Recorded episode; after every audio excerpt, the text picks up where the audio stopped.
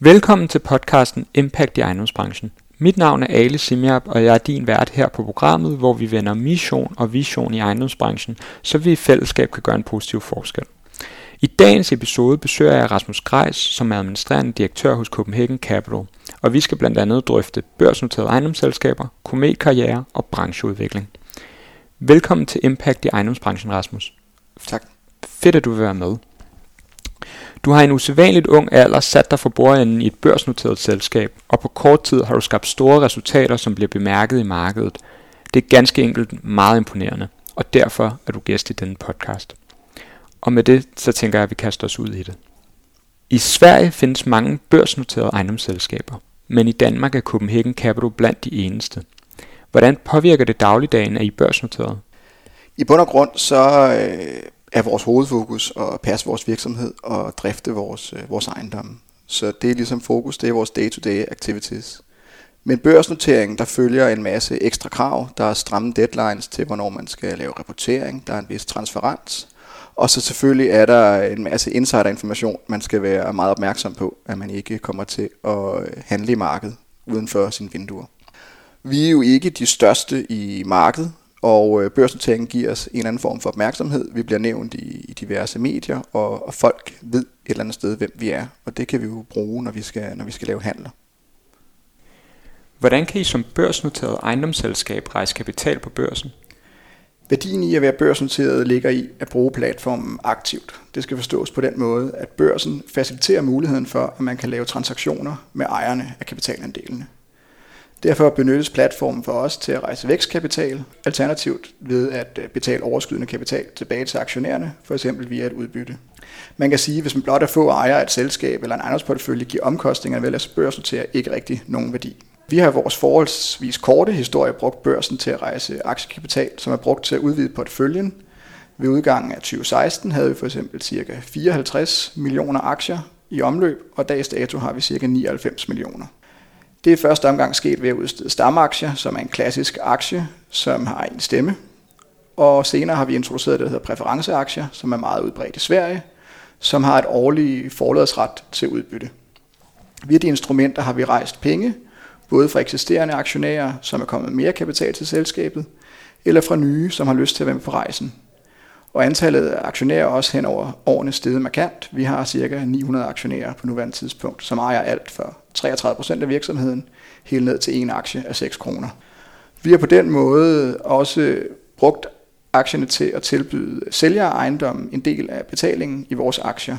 På den måde kan man fortsat være med på rejsen. Man kan stadig have en eller anden form for ejerskab over den ejendom, man har solgt til os. Men man slipper for alt øh, bøvlet ved at drive ejendommen, det står vi for. Men man har jo stadig eksponering mod ejendommen.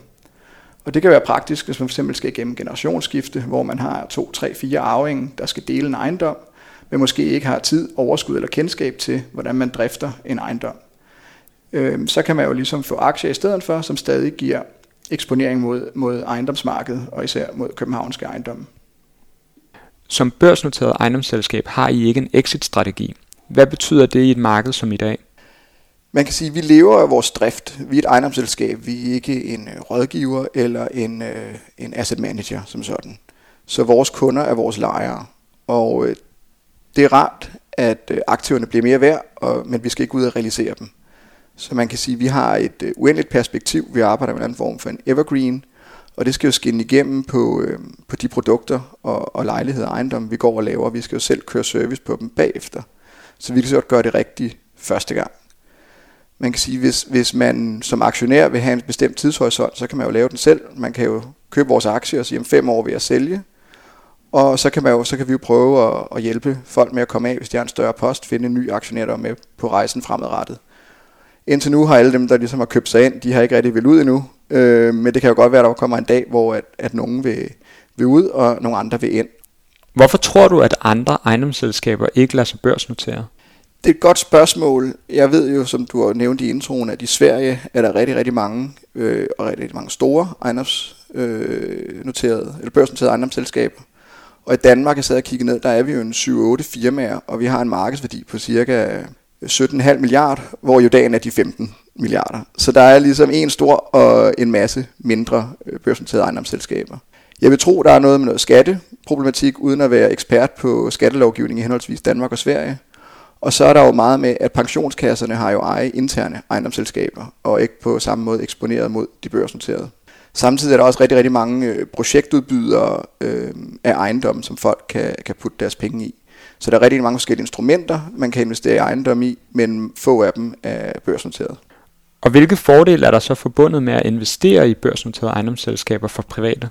Altså jeg vil mene, der er en række fordele, og jeg kan jo ikke forstå, at der ikke er flere børsnoterede selskaber. Og så er det godt være, at jeg er biased af at sidde i, i et selv. Men det er jo et forholdsvis likvidt instrument. Man kan jo købe aktien, og hvis man fortryder en uge efter, så kan man jo sælge dem igen. Man kan jo få dagskurser på sin aktie hver dag. Man kan gå ind i sin netbank og se, hvad er depotværdien af mine aktier. Man kan fx investere med sine pensionsmidler, øh, for det er jo en børsnoteret aktie. Der er en anden form for transparens. Altså vi skal jo opfylde alle mulige lovgivninger og rapporteringsstandarder, når vi er børsnoteret. Vi har revisorer, der, der kigger altingene grundigt igennem, og der skal jo være transparens mellem, mellem vores viden og, øh, og den viden, der bliver kommunikeret ud til, til vores aktionærer via, via børsen. Og så kan man jo hvis man havde et effektivt marked et eller andet sted, så kan man jo sige, så kunne man jo sammensætte sin egen portefølje af børsnoterede ejendomsselskaber. Hvis der er nogen, der er eksperter i logistik, og nogen, der er eksperter i kontor, nogle eksperter i bolig, nogle eksperter i provinsen osv., så, så kan man jo som aktionær selv gå ind og sige, jeg vil gerne have 20% logistik og 40% bolig. Så på den måde kunne man jo selv sammensætte sit øh, porteføljemix, og ikke være afhængig af den asset manager, der sidder og passer ens penge. Og man må jo sige, at det går godt. Jeres 2021-regnskab blev det bedste resultat i jeres historie – og tidligere på året udbetalte jeres hidtil største udbytte til aktionærerne. Der har også været historier om, at en kapitalfond vil købe jer. Ja, altså det kunne jo have været øh, formentlig historiens korteste direktørkarriere. Otte dage efter jeg havde sat mig i stolen, der kom jo et øh, tilbud på at købe alle aktiverne. Det bekræftede et eller andet sted vores tese om, at vi har nogle rigtig gode aktiver, og vi har et rigtig stærkt team. Og vi satte os hurtigt sammen. Det er jo en bestyrelsesbeslutning, hvorvidt man vil sælge eller ej. Så bestyrelsen og jeg talte hurtigt sammen, og vi blev enige om at holde på den eksisterende portefølje, øh, fordi alternativet var at gå ud og købe naboejendommen i bund og grund. Og så må man bare sige, som børsnoteret virksomhed, så er man vel til salg hver dag. Da du i sommeren 2021 tiltrådte som administrerende direktør hos Copenhagen Capital, var du blot 33 år og havde kun 4 års brancheerfaring. Det er jo en stor opgave at påtage sig i så ung en alder. Hvilke følelser gennemlevede du egentlig dengang, da du skulle overtage roret? Først og fremmest må jeg rette dig, fordi jeg kalder det bare direktør. Jeg har ikke nogen underdirektør, så der er ikke nogen, jeg går og administrerer. Øh, vi opererer med en meget lean struktur. Det skal ikke være nogen hemmelighed, at jeg siden jeg startede i Copenhagen Capital havde en drøm om at sidde for bordenden en dag. Og muligheden opstod, så slog jeg til, selvom det jo nok var nogle år før, at jeg selv havde forventet. Men øh, sådan går det jo nogle gange. Naturligvis var jeg ekstremt glad, glad og jeg er ekstremt stolt, øh, men til tider er det også, og er stadig, øh, noget angstprovokerende.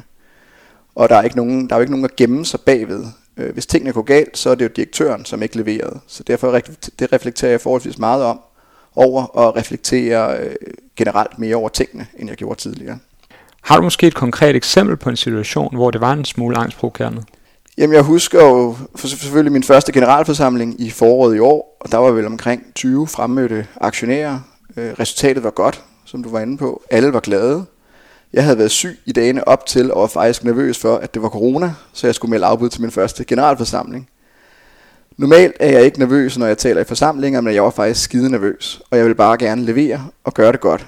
Og jeg var mega stolt af det store fremmøde, og især også af mit team, som sad på første række. Så jeg ved ikke, om nogen lagde mærke til det, men øh, der rystede lidt i stemmen, da jeg skulle, da jeg skulle tale. Og hvordan reagerede markedet på, at en øh, så ung mand overtog ordet?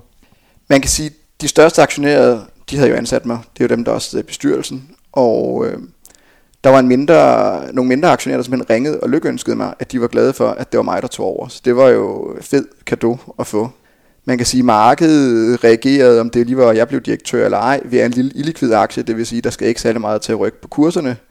Men der var fart på i slutningen af 21 og i starten af 22. Så det må være positivt. Og hvordan reagerede medarbejderne så på det? Vi var jo et meget, meget lille team, og da jeg overtog, var der stort set ikke nogen tilbage. Øhm, så jeg har haft mulighed for at sætte mit eget hold, og det fungerer, virker det til, fungerer rigtig godt. Og i din alder, så ser man måske verden med lidt andre briller. Hvilke ændringer foretog du, da du overtog ansvaret for virksomheden? Jeg gik meget op i, at vi skulle have en sund kultur. hvor at Copenhagen Capital er en virksomhed, man skal være stolt af at arbejde for og med. Og det skal skinne igennem både øh, internt og eksternt. Vi skal have respekt for hinanden, og vi skal have øje for detaljerne. Og det havde jeg rigtig meget fokus på, da jeg havde folk til samtale. Det skulle være nogen, der rigtig gerne vil arbejde for Copenhagen Capital.